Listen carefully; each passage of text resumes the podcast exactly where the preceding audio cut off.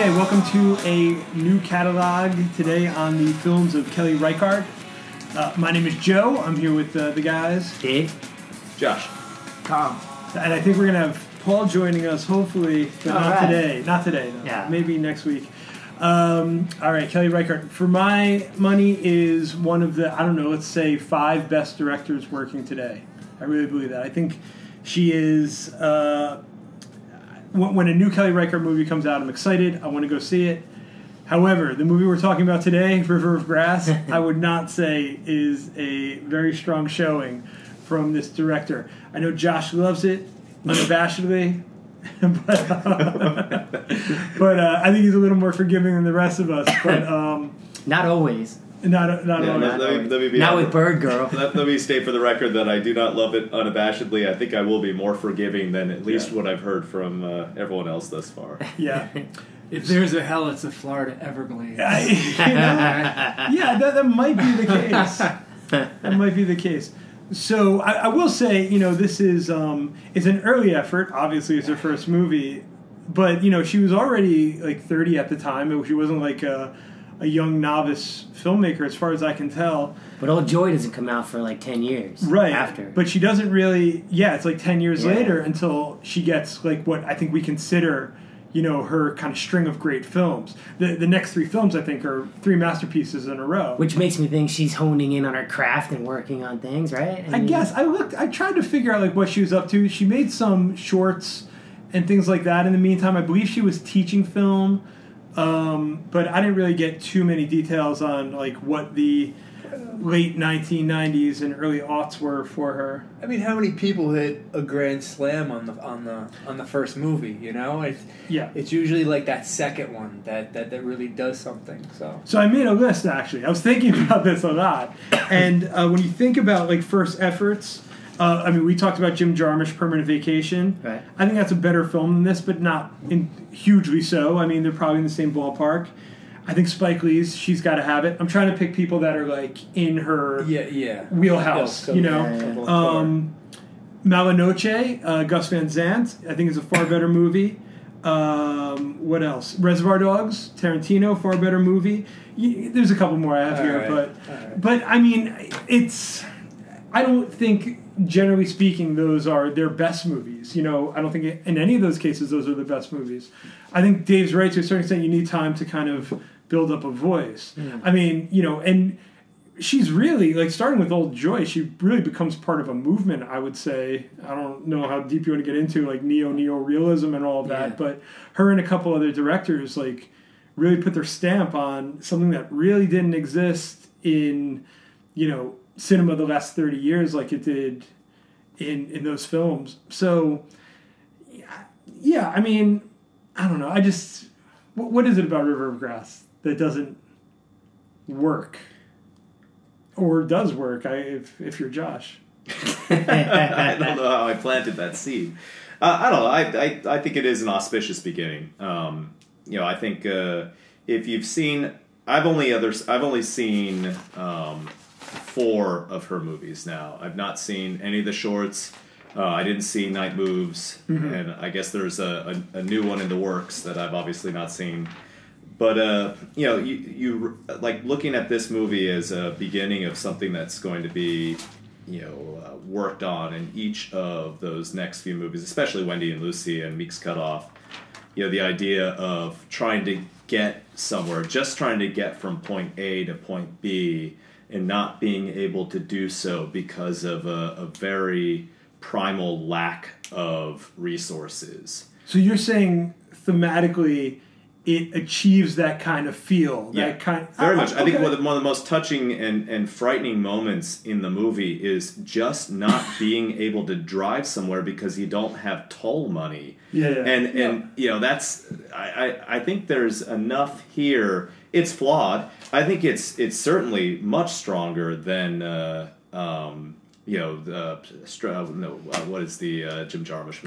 Permanent Vacation. I think Permanent Vacation is a lot of style and not a lot of substance. I like Permanent Vacation probably because I like Jim Jarmusch and I'm willing to give it a buy.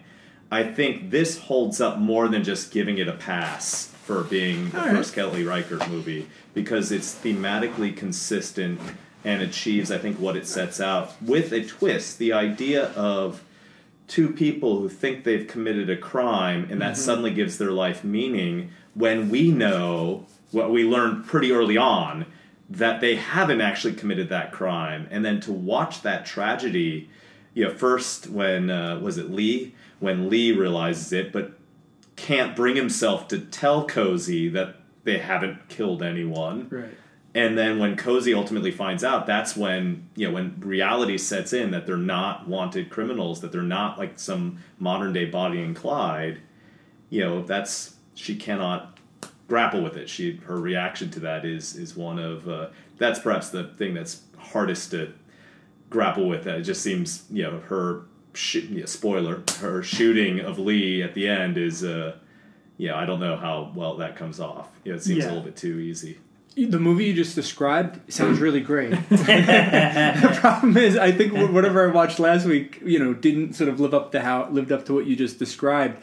And you just meant, how did you describe the scene where she shot Lee? I just don't think it feels too contrived. Okay, there you go. I thought parts of it was too. You said something else, and whatever you used to describe it, I felt completely about maybe the whole thing. There's a lot of. I think, you know, some good ideas that sound really well if it's sort of described, or if you're pitching a movie, I think it had trouble lassoing it all together and bringing it together, and it just seemed rather, some of it was disjointed, and I just had, full disclosure, I was having a bad day before I watched it. Maybe that like lent to me like walking in and watching it with shitty lenses. This did not provide the spiritual. It didn't, and that's why I said the Florida Everglades is hell, because I was in a really bummed out mood, and then I'm watching these people's lives, and then I'm like, these people's lives suck, and I'm like, man, and I'm like, oh, everything sucks. Well, and then there's the idea of progress in the Florida Everglades is the encroachment of malls. Like that civilization equals a shopping mall every 15 miles. Yeah.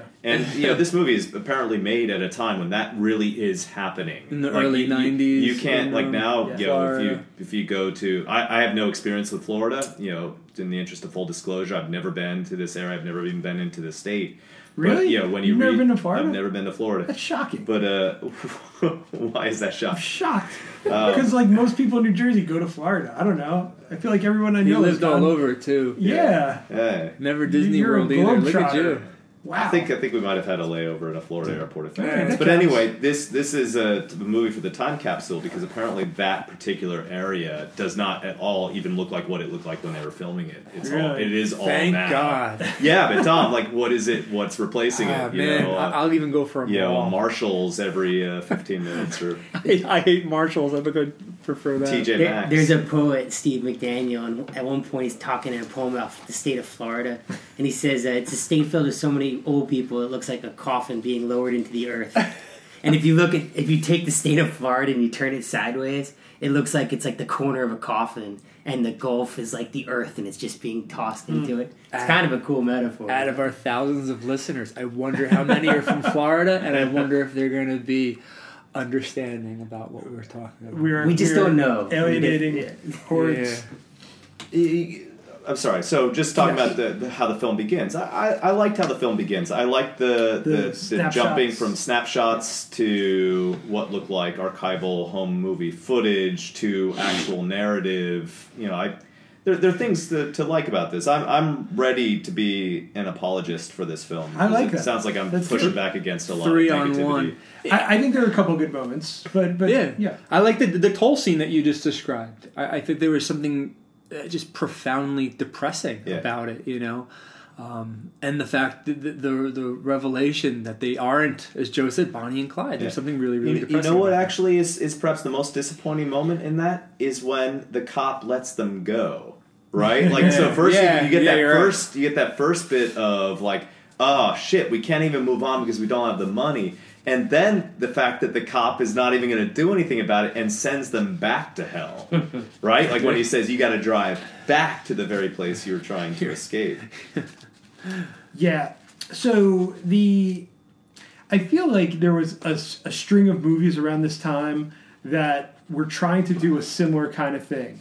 show kind of like, you know, Gen X ennui, you know, probably, you know, they were all kind of Indian nature, and they're kind of on the heels of Tarantino's rise, you know, and they, I feel like, I don't know, I'm thinking like things like Love in a 45. Do you remember like something like that? Like there was a string, and there were these kind of like neo-noir things about young people with guns, mm-hmm. you know, everywhere. And I like Doom Generation, like Doom, Greg Araki. Like see, Greg Araki I like a little more. Yeah. But yeah, similar kind of thing. And I feel like it was kind of trendy, you know, this like let's get them a gun to, you know, young people. Now I think there are some kind of interesting specific things happening within that framework here, mm-hmm. but I feel like there was nothing new or interesting to explore as a just kind of general premise. You know what I mean? That's why, I don't know, I'm a little... Loneliness, which I know is not a new thing, but it's...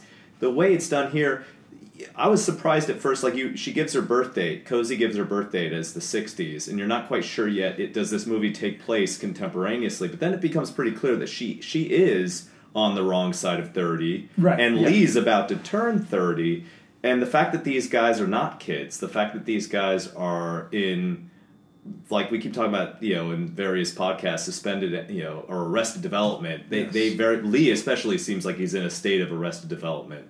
You know, he's living with his grandmother. You know, he gets up, his alarm goes off, but it's not quite clear why it goes off, and he doesn't even bother getting up. It's, you know, his grandmother comes in, sits on the bed with him, and you know, he's not going anywhere. You know, his presumably best or only friend is working for his dad, and he's, you know, that's the rest of his life.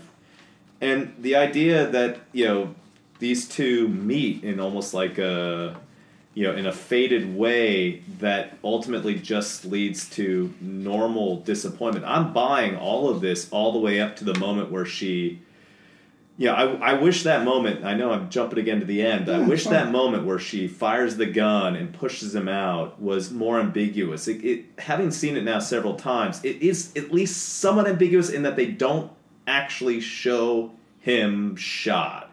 You know, she kicks open the door, you hear it, you see her closing the door, but you never see Lee fall out. So I want to entertain the idea that it didn't actually happen, that it's it's like her fantasy. But I know it's not. I think it's kind of the payoff ending, like, oh, there's the real shock of reality. Well, I think the ending, what happens after, I like better, where she just ends up in traffic. Right.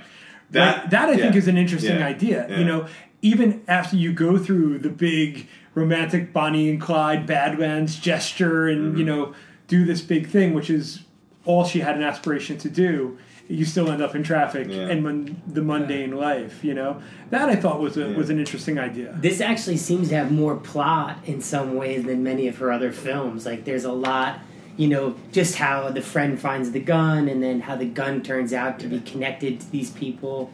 You know. Yeah, there's some MacGuffins in this, whereas you know, Meek's Cutoff, you know, it's pretty much what you get in the first. You can tell what's going to happen in Meek's Cutoff in the first 10 minutes, but it's in getting there, like it's in the development where the film succeeds.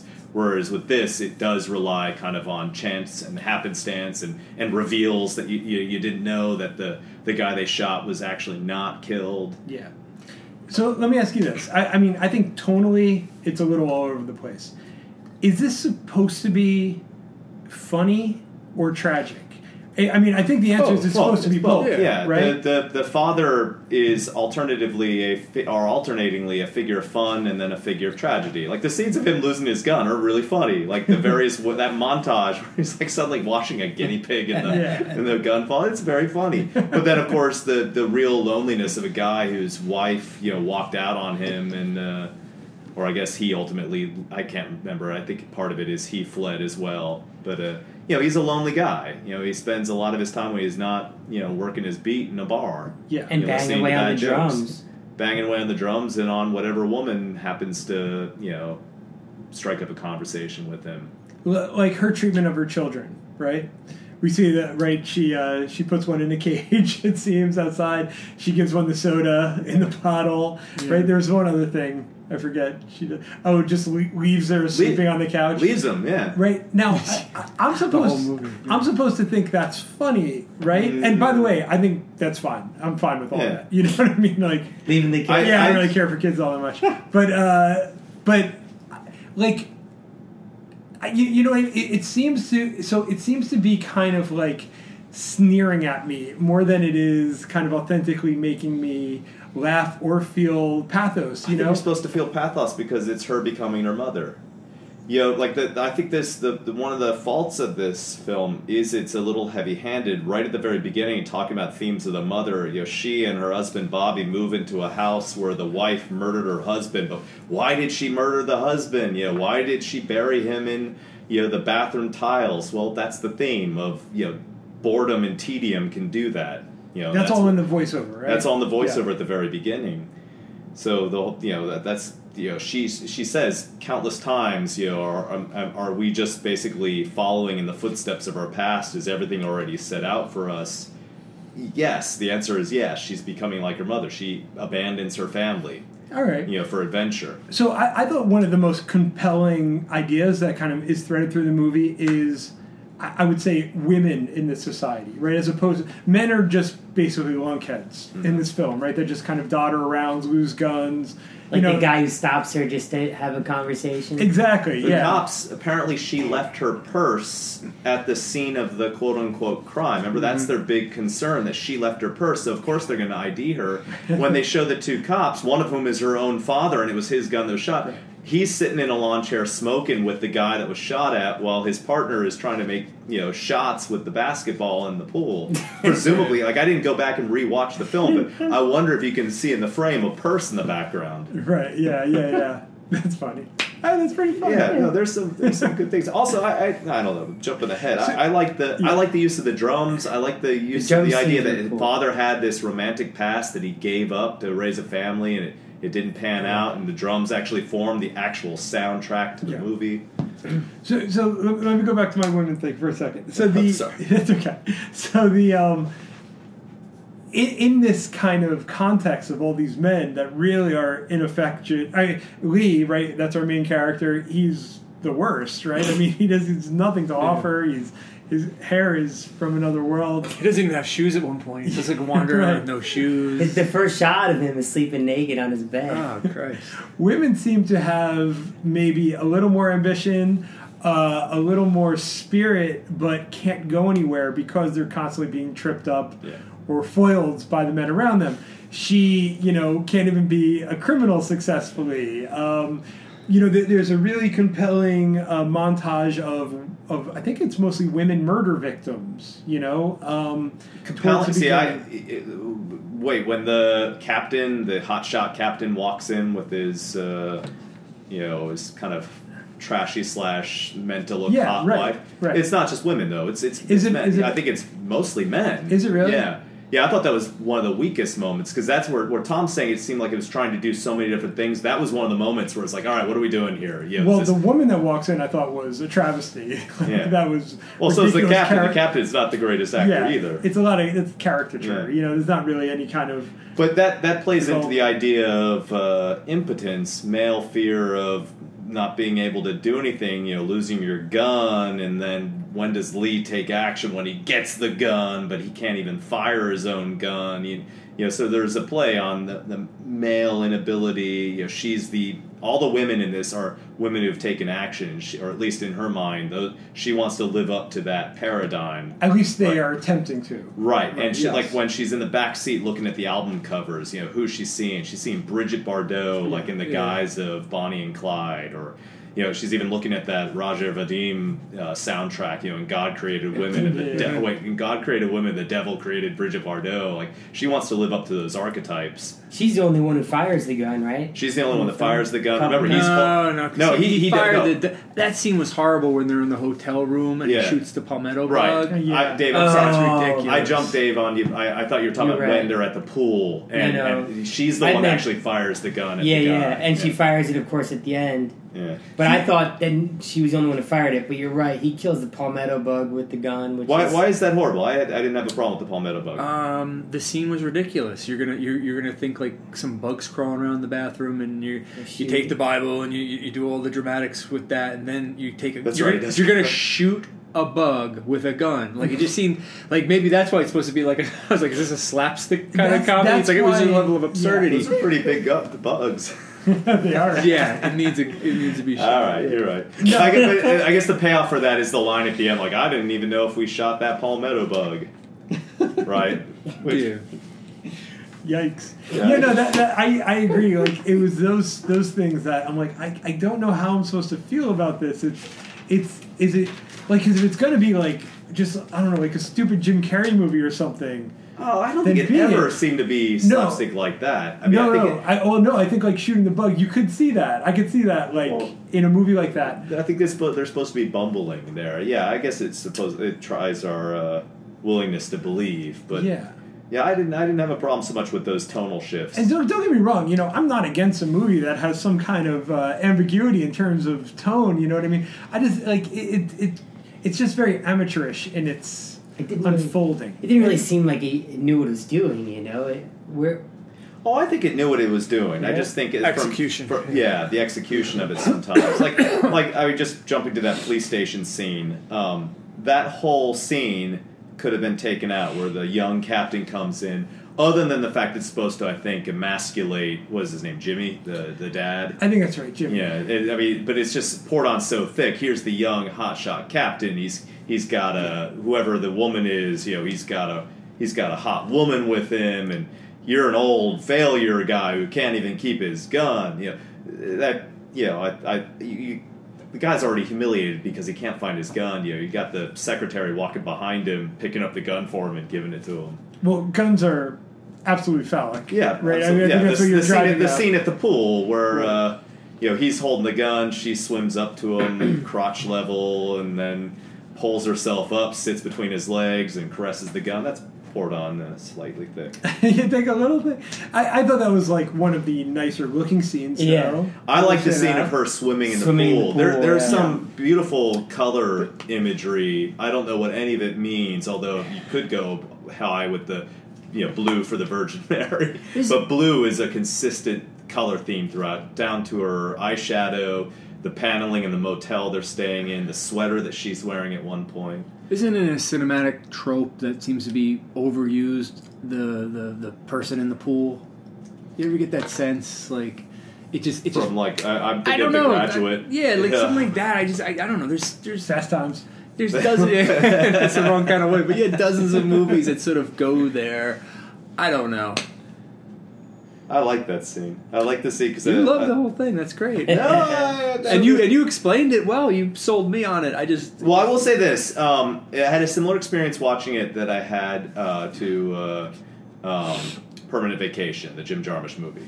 I watched it once and thought, this is a pretty middling, somewhat auspicious but middling first film. And then by the third watch, I had developed a more maybe that could be it. That I just watched it three times and. But I don't know. I think knowing what she's doing later, and I'm not like Joe. I don't think she's a. I don't. Part of it is I don't watch nearly the same amount of new movies that you watch, Joe. So I don't think I'm qualified to say that someone is the greatest working filmmaker or one of the greatest. I'm not qualified at all. I just say these things. He just talks out of his ass. I think she's very good, and I think her later works I would recommend to anybody. Big time. But I think if you really like her works, there's much to find that you would like in this. So I want to take the pool scene seriously for a second, which I thought was maybe one of the stronger scenes, right? If we're going to go with Tom's trope idea, which I think is true, it's overused, right? So in the context of this film, there is supposed to be a baptism, right? If guns are phallic, swimming in a pool is probably a baptism. Couldn't we say that their kind of suburban baptism? I mean, if this was in a lake or a river or something, we would see this as a kind of pure experience. Since it's in a pool in this kind of horrible suburb that we're supposed to kind of loathe and dread being in, isn't this maybe an anti-baptism or something that is, corrupted? And things seem to go far worse for them after this point in the movie. You know, I don't know. Is that? I mean, I'm trying to bolster this up and do something with it. Does that make sense? Maybe. I mean, it's set up that way. We have a black cat that walks across the frame as they're jumping into the, jumping over the fence, and then we have an owl hooting right before it happens. So, you know, these aren't accidental. Yeah, I mean, after the shooting, it does become a little bumbling, right? Like they can't get over the fence. And I watched it like a week ago. I can't really remember it all that well. No, I don't think it's played to be funny. I mean, I think they really do. Yeah. I think we're made to think they really shot someone, and that they really do run away, somewhat freaked out. But everything is set up for it because, you know, when he talks about, you remember she asked that, have you ever shot anyone? And she's getting excited by this idea. And then he talks about his dog dying. And so, oh, you shot your dog, but it turns out, no, he didn't shoot his dog. Like, she really wants, you know, oh, did you kill someone? Oh, okay. Well, did you at least shoot your dog? Like, she's priming the situation for it. She wants there to be some violence. I swear to God, when they're jumping over that fence, I thought she squeals. I thought you hear a squeal as though she's excited. But then when she gets in the car, she is very distressed. So I think it's just my imagination. Yeah, I don't remember a squeal. Could be. I don't know. How about the, at that point, once it's done, that's where we get part one. Like the actual black and then one. Yeah, so the idea is that everything else was a kind of prologue to this real story. Yeah. However, I mean, if I'm being honest, everything before the part one thing is far more interesting than everything that came after it. I mean, I think that's by design, right? I think what we get as part 1, 2, and 3 is just it's literally just filled with mundane nothing, right? It's all those scenes of them sitting in the hotel, just talking, right? There's no action. No, wait. Oh, you mean after the yeah. Okay. I mean, it seems like their characters kind of go flat at that point. But don't you think that that's by design? I mean, I do think it's by design. In the stereotypical, you know, crime movie, this is where things get exciting. But they all they get for their excitement is more boring, you know, hotel, motel stays. Right. That part 1, part 2, part 3 thing is supposed to be, you know, anticlimactic, tongue-in-cheek, I think. Mm-hmm. Yeah, I think that's the case. I don't know that I cared about them all that much to sustain it. You know what I mean? Mm-hmm. I don't know if I got enough depth to think it through all that deeply. I don't know. Let me tell you what I do like. There's a couple things I thought were really, not really great, but you know, compelling, and I think what is going to be her strengths later on in her career. The scene where the cop pulls her over. And they just have the talk. I thought that was actually a pretty good scene. But the shots of the highway in that scene were pretty amazing. They're all kind of, low-angle shots looking up at the highways just seemingly like floating in the sky. And it's kind of encroaching doom of modernization, as Tom was talking about before. And they're beautifully framed. The sky. Yes. Like the highways are actually framing the sky. Yeah, I think I'll agree. The cinematography is one of the strongest parts of the movie, because when I'm talking about the uneasiness that I feel watching that, you know, that swampy perdition is because she framed it a particular way. The colors that you see, the shots that you see, those highways. That there's something about down there, those concrete highways that are different than you see in the north. Yeah, and she captures that, and then the not the residential areas, but the I don't want to say downtown areas either, but the shopping-ish districts and stuff where you know, like little corner stores or liquor stores, the strip mall type of thing, like that gives you a sense. You know, I'm watching that and I feel it's, you know, It's 95 degrees. It's like 90% humidity. The malaise of these people's lives, and the fact that, you know, he digs in his pocket and can, you know, there's no money, there's nothing. She does a good job of sort of framing that on the screen. It's just the execution. It may be the lines. It may be the execution of the lines. These aren't real acters, right? They are. I think they're local. I'm pretty sure. I think I read somewhere they're locals, and I think that was a problem to me. You know, and going to the cinematography, one thing that struck me that I had written down was you could see, and this goes to the early 90s, you see a real binary society. You have this white population, which a chunk of it is traditional white trash, you know, from this sort of Everglades area that's probably been here for a couple of generations. And then you have a portion of the population that's maybe first generation Caribbean or African American, but she chose people with dark color skin. There's a real sort of contrast that she plays up in that. And these people are sort of living side by side in this once again, I overuse the word, this malaise. It's like, blah. But did you notice that,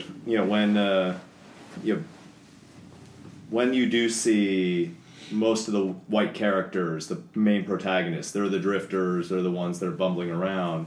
The black folks in the movie tend to be the ones that are gainfully employed. Like the guy, the pool guy turns out to be a teacher. He's a teacher, yeah. There's a cop. The guy with Jerry Curl is working behind the counter. Right. Yeah.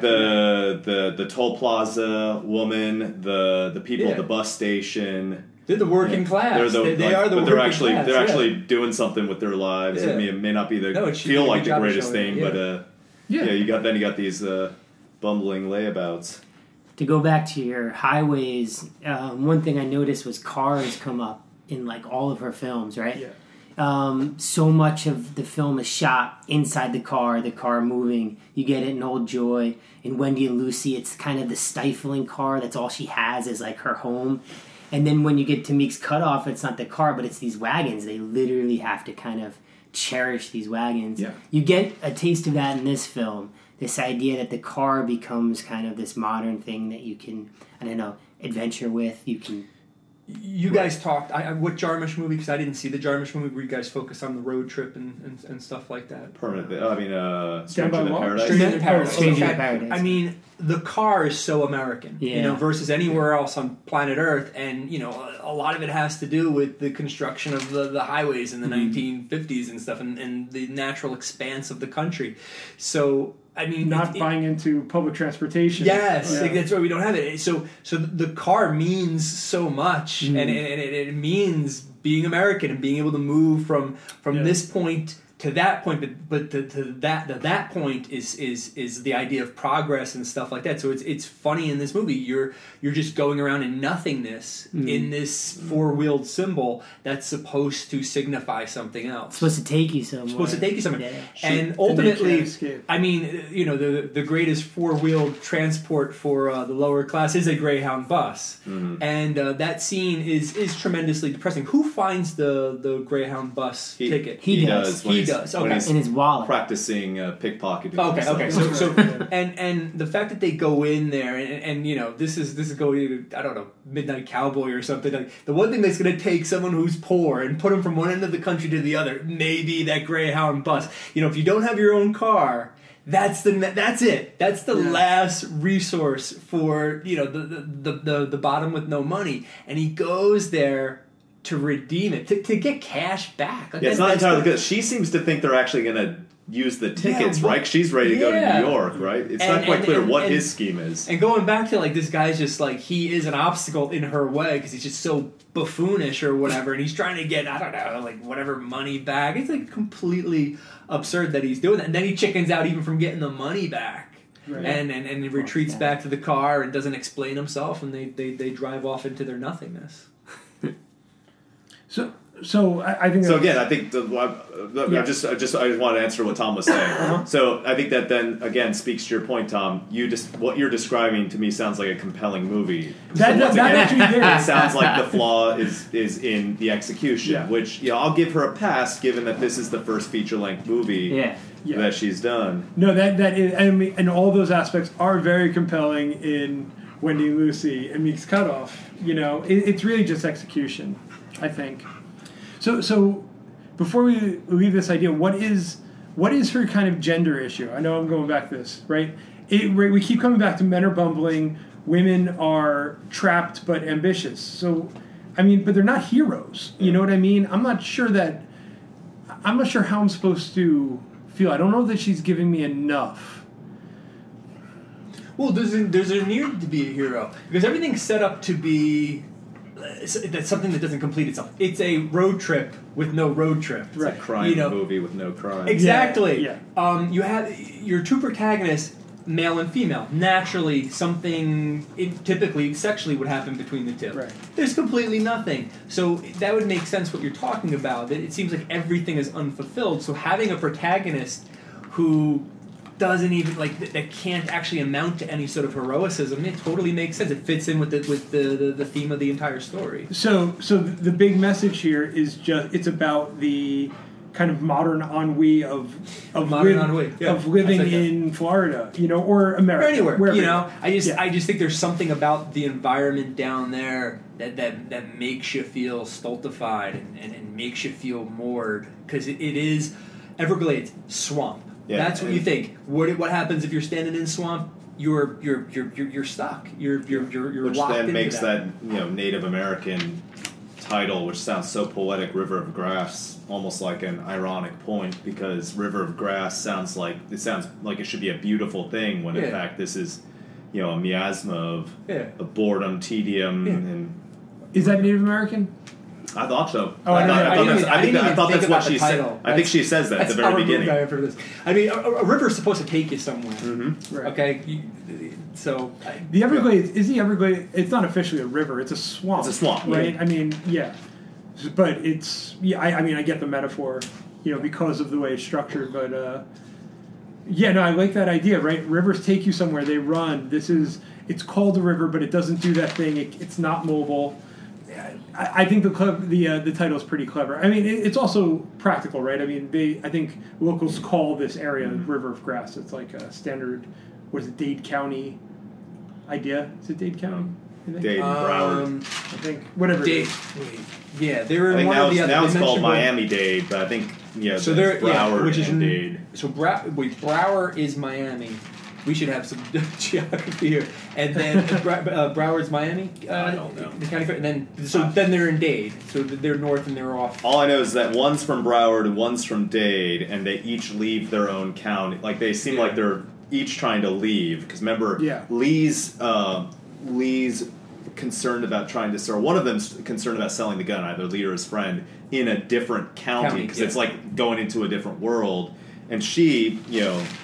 There, it's somewhat one of the film's more heavy-handed moments when she actually leaves her family and then walks through, you know, the River of Grass. You actually see her walking through grassland, and then climbs to a point where there's actually a sign that says "Entering Dade County, leaving Broward County," and they show her crossing the street. And that's, of course, when Lee almost runs her down, and they meet in this limbo area, this dive bar. Yeah, that's all. This which is another. I thought the bar scene was pretty good. I was really with this movie until the part one thing, until the shooting actually. Well, that's about half the movie, right? Because that's probably about minute half. 33. Minute 33, we see our part one. I thought the shots of them, just they're kind of like talking head shots at the bar, getting to know each other, but not really listening to each other. Like was. You know, pretty compelling. I love. There's a line. Maybe limbo made me think of it. He says the word limbo. She says, "Oh, limbo sounds great," or something like that. And I thought, like, wow, that's like a really great sad line, you know, to throw in this movie that's kind of all over the place. So I mean, I think there's enough good. And I feel like this is a movie that is a bunch of great ideas. I'll even go with great ideas that just. Have no grounding, no connective tissue. You know what I mean? Tom, what'd you find? Oh, I just wanted to follow up with the county discussion. Miami-Dade County is the county where Miami's located. To the north is Broward County. What about the music? Since we're talking that bar scene, it was full of all this like alt country stuff that I imagine was. Like, not all country barely existed as any kind of popular form by, like, mid-90s. Am I right? Well, I guess... What was it that was making it alt? I just thought it was, like, old, sappy country songs. I wasn't really paying much attention to these. I got the impression this was, like, a kind of cutesy, local indie rock kind of soundtrack that was happening. Well, the last song would make you think that. The last song that sounds exactly like I thought Pavement. That was the only moment that kind of made me, you know, what the heck is this? I don't know. Yeah, maybe I was colored by that. Well, when I first put it on... The Faux Pavement song, I don't know the band. Faux Pavement. They're called Sammy. Yeah. The Sammy song. They're called Asphalt. I was waiting for Dave to come down and watch it with me, and that song just played over and over again on a loop, and it was driving me crazy. So I probably got the idea of like, oh, so you heard that before? Well, before just because it was on the opening. Okay, I didn't know that's on the opening. Okay, yeah, because I streamed it, and I'm glad that I didn't hear that. I mean, it would have soured my. About 20 times in, I was losing my mind, and I guess I put in my mind that all of this was like kind of knockoff alternative music from the mid '90s, which is my wheelhouse. Well, that's what makes the Sammy song so terrible. It's on it. It's like it's Pavement by numbers, right? Yeah. It was very much like Pavement. But overall, I thought the music in the movie was used very nicely. I mean, I like the song, the Traveling Light song that featured at least twice. Where she's one in a very Jarmusch-like moment is dancing with herself, listening to the music while he's trying to pack up stuff. When they're where he's robbing his mother's house. Yeah. Again, I mean, this is after part 1, part 1 delineation. I thought that's a great scene where he's going through. He like they're hungry, so what does he do? He grabs a big bird, and gets that. I mean, do they even still make electric knives? I haven't seen one of those since my childhood. Plugs in the electric knife, starts sawing away at the bird. Yeah, no, that was one of those scenes where I'm like, I think I hit my breaking point of like, man, I just feel a complete hell about life right now. Because they're going into this place and they're foraging. Yeah. And I'm just thinking this is a cold turkey from a fridge, and he's hacking off. Because at least, listen, we're talking about that sort of theme of America. We go back 100 years, 200 years. You got something romantic where you could go out there, kind of like someone like Dave, and you live in the earth, and you hunt your food, you get some deracination of land, and you whatever. This guy is in some shitty fucking cement slab bungalow, and he's raiding this pathetic refrigerator, sawing the shit off. That was just depressing as hell. You want to know my thought process? What was yours? Is it Thanksgiving? Why? Why? Who the hell cooked the fucking turkey? But then I had a reversal. I went, good for them. I should be cooking turkeys like all year long. So and then you learned something from the swamp people. Yeah, very good. I reversed it. I like the detail that when the cops are interviewing the grandma and the mom, I like that scene. He took my high heels as well. So he's always been a bit strange. Like they completely misconstrue what's actually happened. Well, grandma says he's all mixed up. I mean, that reminds me of the scene like where I guess the mother or grandmother comes in the room and he points the gun at her. Like, for every good thing, there's a shitty thing like that is tonally off and and takes me out of the realism of the movie. Yeah. I really think this would have benefited from a more serious approach. I mean, look at the next 3 movies are all like death and serious, and they all work. It's trying. It's like faux quirky. It's like trying to be like '90s tongue-in-cheek quirky. Could that have been from poor acting? No, because I would say no, because the scene that follows with the cops at the house. Remember, one of them is looking at the turkey and he asks, "Oh, has that been dusted for fingerprints?" And then goes to eat a piece of it. Like they're clearly going for like some goofy fun to, I think, try to make the mood less. Oppressive, Tom. I think like bits of light humor, and also I think the bits of light humor are supposed to throw the tragedy into high relief, right? I'm okay with that. Yeah. All right. Well, I mean, I don't know. I don't have anything else. We've had podcasts. You gave up at halfway. We haven't even talked about half the movie. We had 7-hour podcasts in the past. I swear to God, been 10 minutes long. 43. Go, Josh. I was just saying, what about the scene Lee going into the convenience store to pick stuff up? Oh, that sucks. Do another scene. No, but first though, I've got some real questions. Like, what is he?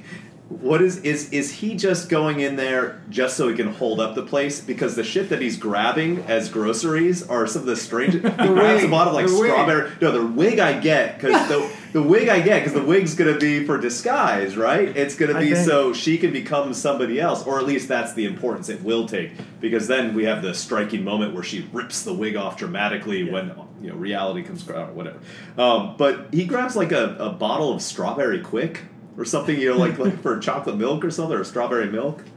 Yeah, And then all of a sudden comes the usurper of convenience store banditry right. glory. That to me is the low point of the movie, where the other guy comes in to run. There's where I saw, like, okay, this is quirky for being quirky's right. sake, or it's a really it's just a easy way to show just how incompetent Lee is, that another guy comes in and robs the store because he can't pull out his gun. Right, and I'm supposed to believe that the convenience store guy thinks he's in with the other guy. Yeah. That's why he hits him, because I was like, why do you hit him? I'm like, I lost track of nonsense.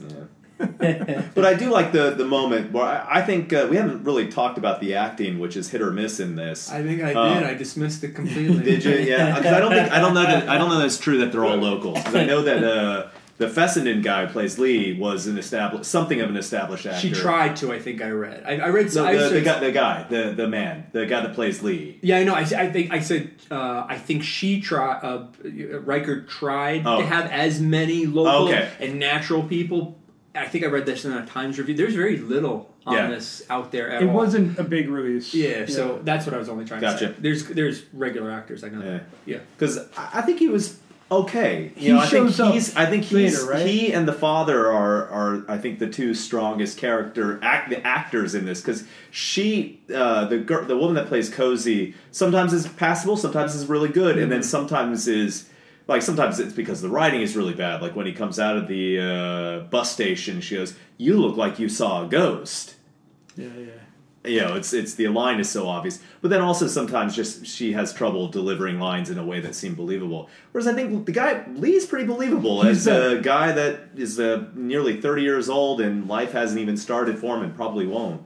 Yeah, and you were saying I think he shows up in Wendy and Lucy. He's the guy when Wendy is sleeping and thinks that she's alone in the woods, and then she wakes up and he's going through her stuff. And the only way I would recognize it's him is I remember seeing his name in the credits. Like, I wonder when he shows up. And sure enough, when he shows up, I recognize his face.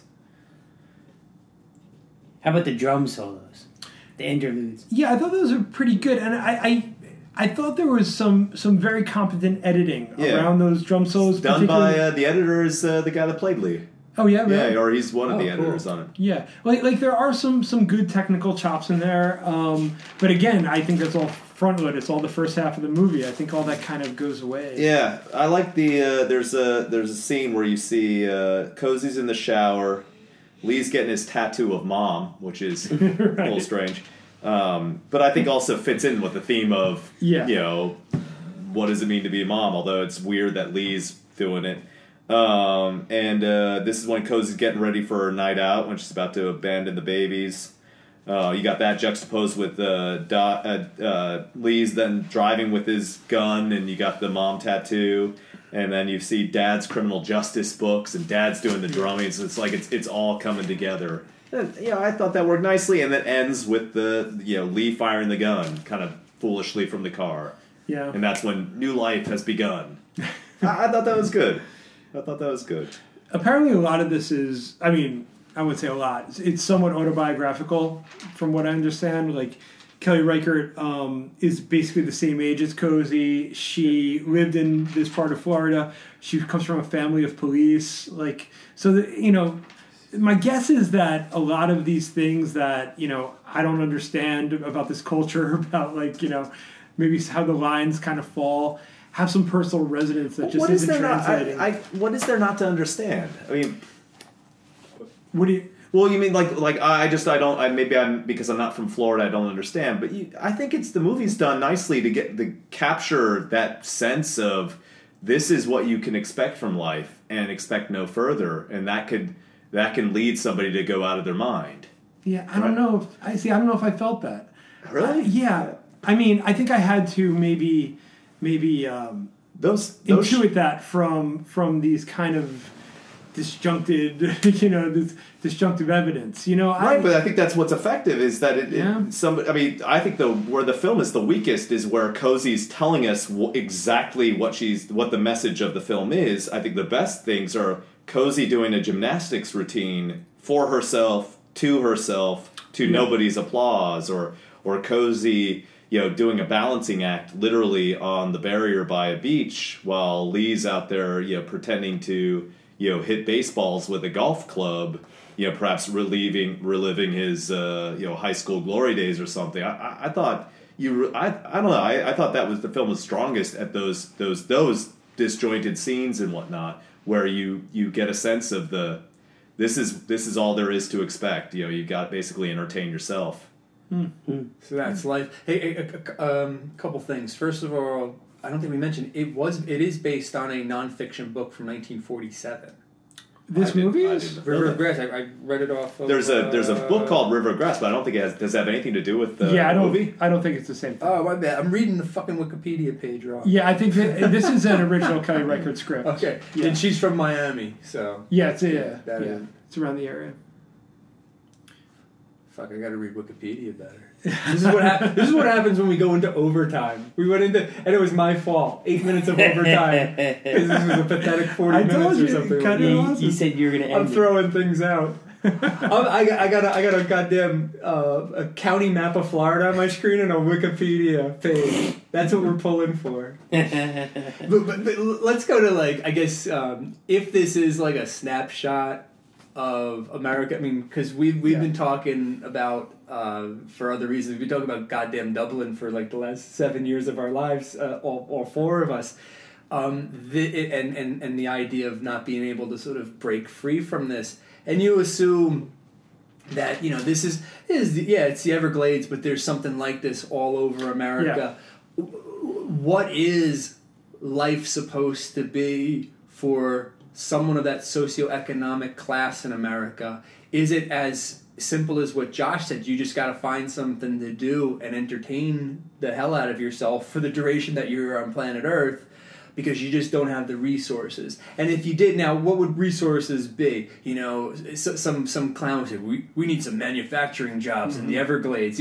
So then what? So someone can sit in a factory all day and sort of live like that? Or do we need some tech jobs so someone like Lee can have like a low level sort of data entry job and sit and stare at a screen all day? Or more places to spend money you don't have, like in consumption, through malls and whatnot. So what is it? And what film actually does present us with something that says here's the romantic version of life and go for it? Or is it just pretty much no matter what, you're going to be sort of moored in a swampy mess? Well, I mean, when you look at the great road movies, right, they all end the same way with unfulfilled promise, right? Bonnie and Clyde, Badlands, those Wim Wenders movies from the 70s, which I haven't seen in a long time.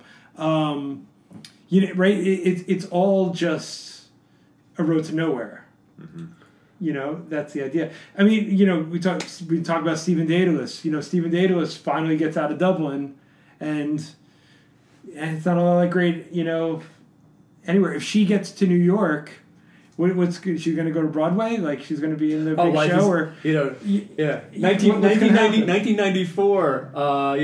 You walk out of Port Authority bus terminal. It's pretty shitty. Like everybody thinks it's like it is today in 2016. It totally is not the case. So they could be walking into a greater hell later on. Midnight Cowboy, because I referenced it before, something like that. So.